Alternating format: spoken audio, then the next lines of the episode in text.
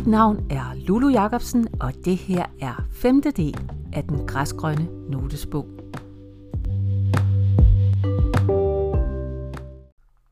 Digte tilfældigvis. Kun digte. Fire oplæsere. Der blev læst og talt, redde ord op og smadret billeder.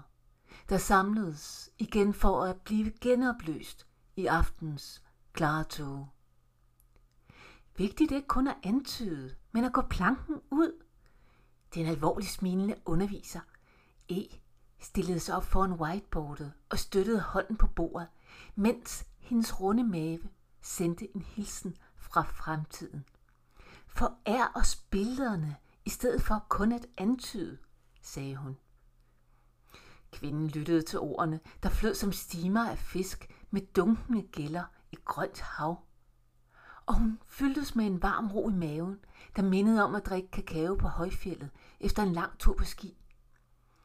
Hendes sind, der ofte havde forekommet hende ødelagt af de mange håb, der var endt med at blive opløst i toget billeder af en familie i opbrud.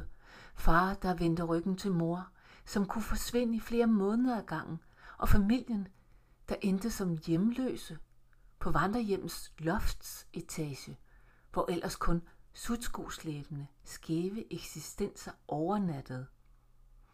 Hendes kamp for at dække over familiens hemmeligheder, indesluttet i bøgernes verden, hendes helle.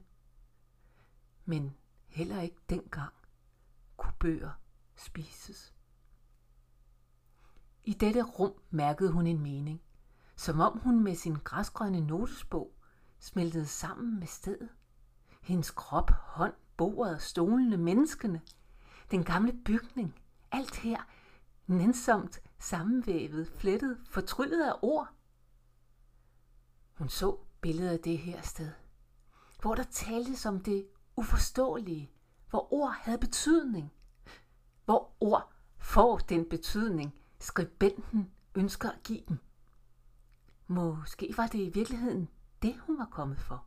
Blot at sidde blandt andre mennesker, der som hun elskede denne metaverden lidt højere end den virkelige verden. Om aftenen gik hun ned til søen. Månen opløste de stille siv.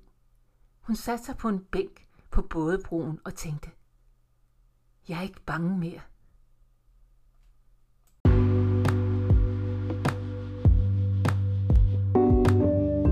Du har lyttet til femte del af den græsgrønne notesbog. Hvis du ikke kan lade være, så lyt til sjette del også. Mit navn er Lulu Jacobsen, og jeg har både tænkt og indtalt denne tekst. Tak for at være min lytter.